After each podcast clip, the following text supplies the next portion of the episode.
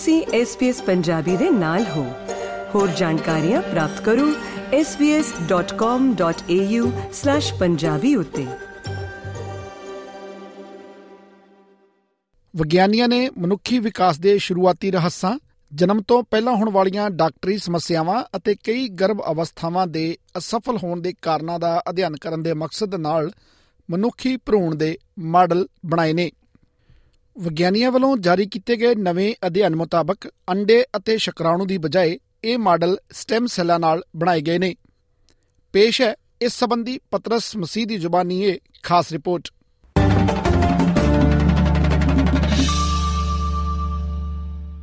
ਵਿਗਿਆਨ ਦਾ ਭਵਿੱਖ ਬੜੀ ਤੇਜ਼ੀ ਨਾਲ ਉੱਭਰ ਰਿਹਾ ਹੈ ਤੇ ਹੁਣ ਵਿਗਿਆਨਕ ਖੋਜਾਂ ਜੀਵਨ ਗਠਨ ਦੇ ਸ਼ੁਰੂਆਤੀ ਪੜਾਵਾਂ ਤੇ ਪਹੁੰਚ ਗਈਆਂ ਨੇ। ਵਿਗਿਆਨ ਦੀਆਂ ਜਾਣਕਾਰੀਆਂ ਪ੍ਰਦਾਨ ਕਰਨ ਵਾਲੇ ਰਸਾਲੇ ਨੇਚਰ ਦੇ ਵਿੱਚ ਪ੍ਰਕਾਸ਼ਿਤ ਨਵੀਆਂ ਅਧਿਐਨ ਰਿਪੋਰਟਾਂ ਵਿੱਚ ਵਿਗਿਆਨੀਆਂ ਨੇ ਮਨੁੱਖੀ ਵਿਕਾਸ ਦੇ ਸ਼ੁਰੂਆਤੀ ਰਹੱਸਾਂ ਦਾ ਅਧਿਐਨ ਕਰਨ ਵਿੱਚ ਮਦਦ ਕਰਨ ਦੇ ਲਈ ਸਟੈਮ ਸੈੱਲਾਂ ਤੋਂ ਭਰੂਣ ਦੇ ਮਾਡਲ ਸਥਾਪਿਤ ਕੀਤੇ ਨੇ। ਅਧਿਐਨ ਦਾ ਉਦੇਸ਼ ਉਹਨਾਂ ਡਾਕਟਰੀ ਸਮੱਸਿਆਵਾਂ ਬਾਰੇ ਬਿਹਤਰ ਸਮਝ ਪ੍ਰਦਾਨ ਕਰਨਾ ਹੈ, ਜੋ ਜਨਮ ਤੋਂ ਪਹਿਲਾਂ ਹੁੰਦੀਆਂ ਨੇ ਅਤੇ ਇਹ ਵੀ ਕਿ ਕਈ ਗਰਭ ਅਵਸਥਾਵਾਂ ਅਸਫਲ ਕਿਉਂ ਹੋ ਜਾਂਦੀਆਂ ਨੇ। ਲੰਡਨ ਦੇ ਇੱਕ ਪ੍ਰਮੁੱਖ ਖੋਜ ਕੇਂਦਰ ਫ੍ਰਾਂਸਿਸ ਕ੍ਰਿਕ ਇੰਸਟੀਚਿਊਟ ਦੇ ਤਜਰਬੇਕਾਰ ਡਾਕਟਰ ਜੇਮਸ ਦੱਸਦੇ ਨੇ ਕਿ ਭਰੂਣ ਦੀਆਂ ਬਣਤਰਾਂ ਕਿਵੇਂ ਬਣਦੀਆਂ ਨੇ These are um, structures which are derived from stem cells. So these are cells which we grow in the laboratory, and then putting them together in particular ways encourages them, promotes the formation of these embryo-like structures. So they form embryo-like um, uh, uh, organization and begin to uh, behave to some extent like uh, embryos do. And that's really where the research is, is understanding um, how that is happening, what we need to uh, do to uh, promote the right kind of interactions to form these embryos. And by doing that, we understand more about early development, whether that's in, in animals or, or in humans. ਹਾਲਾਂਕਿ stem ਸੈੱਲਾਂ ਤੋਂ ਬਣਾਈਆਂ ਗਈਆਂ ਬਣਤਰਾਂ ਗਰਭ ਵਿੱਚ ਬਣਦੇ ਮਨੁੱਖੀ ਭਰੂਣ ਦੇ ਸਮਾਨ ਨਹੀਂ ਹਨ, ਪਰ ਉਹ ਸੰਪੂਰਨ ਮਾਡਲਾਂ ਦੇ ਰੂਪ ਵਿੱਚ ਕੰਮ ਕਰਦੀਆਂ ਨੇ, ਜਿਸ ਵਿੱਚ ਸਾਰੇ ਭਰੂਣ ਦੀਆਂ ਝਿੱਲੀਆਂ ਦੇ ਨਾਲ-ਨਾਲ ਭਰੂਣ ਦੇ ਬਾਹਰ ਦੀਆਂ ਝਿੱਲੀਆਂ ਸ਼ਾਮਲ ਹੁੰਦੀਆਂ ਨੇ। ਇਸ ਖੋਜ ਮੁਤਾਬਕ ਇਹ ਭਰੂਣ ਬੱਚੇ ਪੈਦਾ ਕਰਨ ਦੀ ਮਨਸ਼ਾ ਨਾਲ ਨਹੀਂ ਬਣਾਏ ਗਏ, ਪਰ ਵਿਗਿਆਨੀਆਂ ਨੂੰ ਭਰੂਣ ਵਿਕਾਸ ਦੇ ਸ਼ੁਰੂਆਤੀ ਪੜਾਵਾਂ ਦੀ ਝਲਕ ਦੀ ਪ੍ਰਵਾਨਗੀ ਜ਼ਰੂਰ ਦਿੰਦੇ ਨੇ। ਵੀਜ਼ਮਨ ਇੰਸਟੀਚਿਊਟ ਆਫ ਸਾਇੰਸ ਦੇ ਡਿਪਾਰਟਮੈਂਟ ਆਫ ਮੋਲੀਕਿਊਲਰ ਨਾਲ ਸੰਬੰਧਿਤ ਅਤੇ ਇਸ ਖੋਜ ਲਈ ਜ਼ਿੰਮੇਵਾਰ ਪ੍ਰੋਫੈਸਰ ਜੈਕਬ ਹੰਨਾ ਵੱਲੋਂ ਇਹ ਟੀਚੇ ਨਿਰਧਾਰਤ ਕੀਤੇ ਗਏ ਨੇ We can, you know, make thousands of embryo models and, and study this. So this really gives huge technical and biological advantage. And of course, as human beings, it increases human being knowledge, which is also a very important thing in my opinion.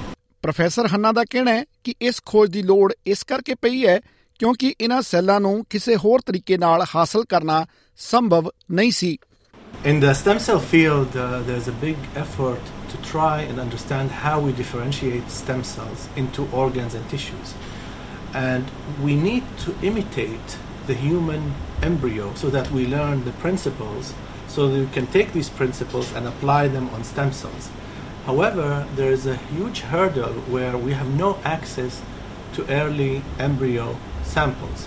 And we're talking about day 7 to day 28 in human embryo development. So this material is not accessible because it's very early pregnancy. Um, usually, women women may not know they're pregnant. Professor Hanna ਦੀ ਇਹ ਪੜ੍ਹਾਈ ਪ੍ਰਯੋਗਸ਼ਾਲਾ ਵਿੱਚ ਮਨੁੱਖੀ ਜੀਵਨ ਦੇ ਸਭ ਤੋਂ ਪੁਰਾਣੇ ਰੂਪ ਨੂੰ ਪੈਦਾ ਕਰਨ ਲਈ ਪ੍ਰਕਾਸ਼ਿਤ ਕੀਤੇ ਜਾਣ ਵਾਲੀਆਂ ਪੜ੍ਹਾਈਆਂ ਵਿੱਚ ਸਭ ਤੋਂ ਨਵੀਂ ਪੜ੍ਹਾਈ ਹੈ ਡਾਕਟਰ ਬ੍ਰਿਸਕੋ ਦਾ ਕਹਿਣਾ ਹੈ ਕਿ ਇਸ ਤਰ੍ਹਾਂ ਦੀ ਖੋਜ ਗਰਭ ਅਵਸਥਾ ਦੇ ਅਸਫਲ ਹੋਣ ਪਿੱਛੇ ਕਾਰਨਾਂ ਅਤੇ ਹੋਰਨਾਂ ਸ਼ੁਰੂਆਤੀ ਪਹਿਲੂਆਂ ਬਾਰੇ ਇੱਕ ਦਿਨ ਵਿਸਥਾਰ ਵਿੱਚ ਸਮਝਾ ਸਕਦੀ ਹੈ It's a time when many pregnancies is fa- fail.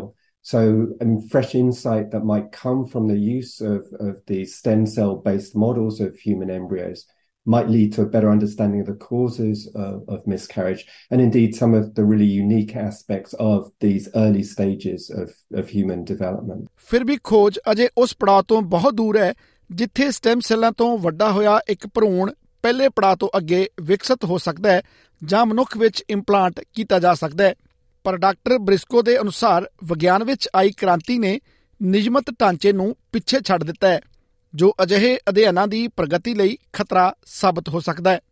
Stem cell ਖੋਜ ਬਾਰੇ ਇੰਟਰਨੈਸ਼ਨਲ ਸੁਸਾਇਟੀ ਦੇ ਦਿਸ਼ਾ ਨਿਰਦੇਸ਼ ਕਹਿੰਦੇ ਨੇ ਕਿ ਵਿਗਿਆਨੀ ਮਨੁੱਖੀ ਜਾਂ ਗੈਰ ਮਨੁੱਖੀ ਕੁੱਖ ਵਿੱਚ ਮਨੁੱਖੀ ਭਰੂਣ ਦਾ ਕੋਈ ਮਾਡਲ ਨਹੀਂ ਰੱਖ ਸਕਦੇ। ਡਾਕਟਰ ਬ੍ਰਿਸਕੋ ਦਾ ਕਹਿਣਾ ਹੈ ਕਿ ਜੇਕਰ ਖੋਜ ਨੇ ਨੈਤਿਕ ਤੌਰ ਉੱਤੇ ਅੱਗੇ ਵਧਣਾ ਹੈ ਤਾਂ ਇਹਨਾਂ ਮਾਡਲਾਂ ਵੱਲੋਂ ਪੈਦਾ ਗੰਭੀਰ ਚਿੰਤਾਵਾਂ ਉੱਤੇ ਬਹਿਸ ਕਰਨ ਦੀ ਜ਼ਰੂਰਤ ਹੈ।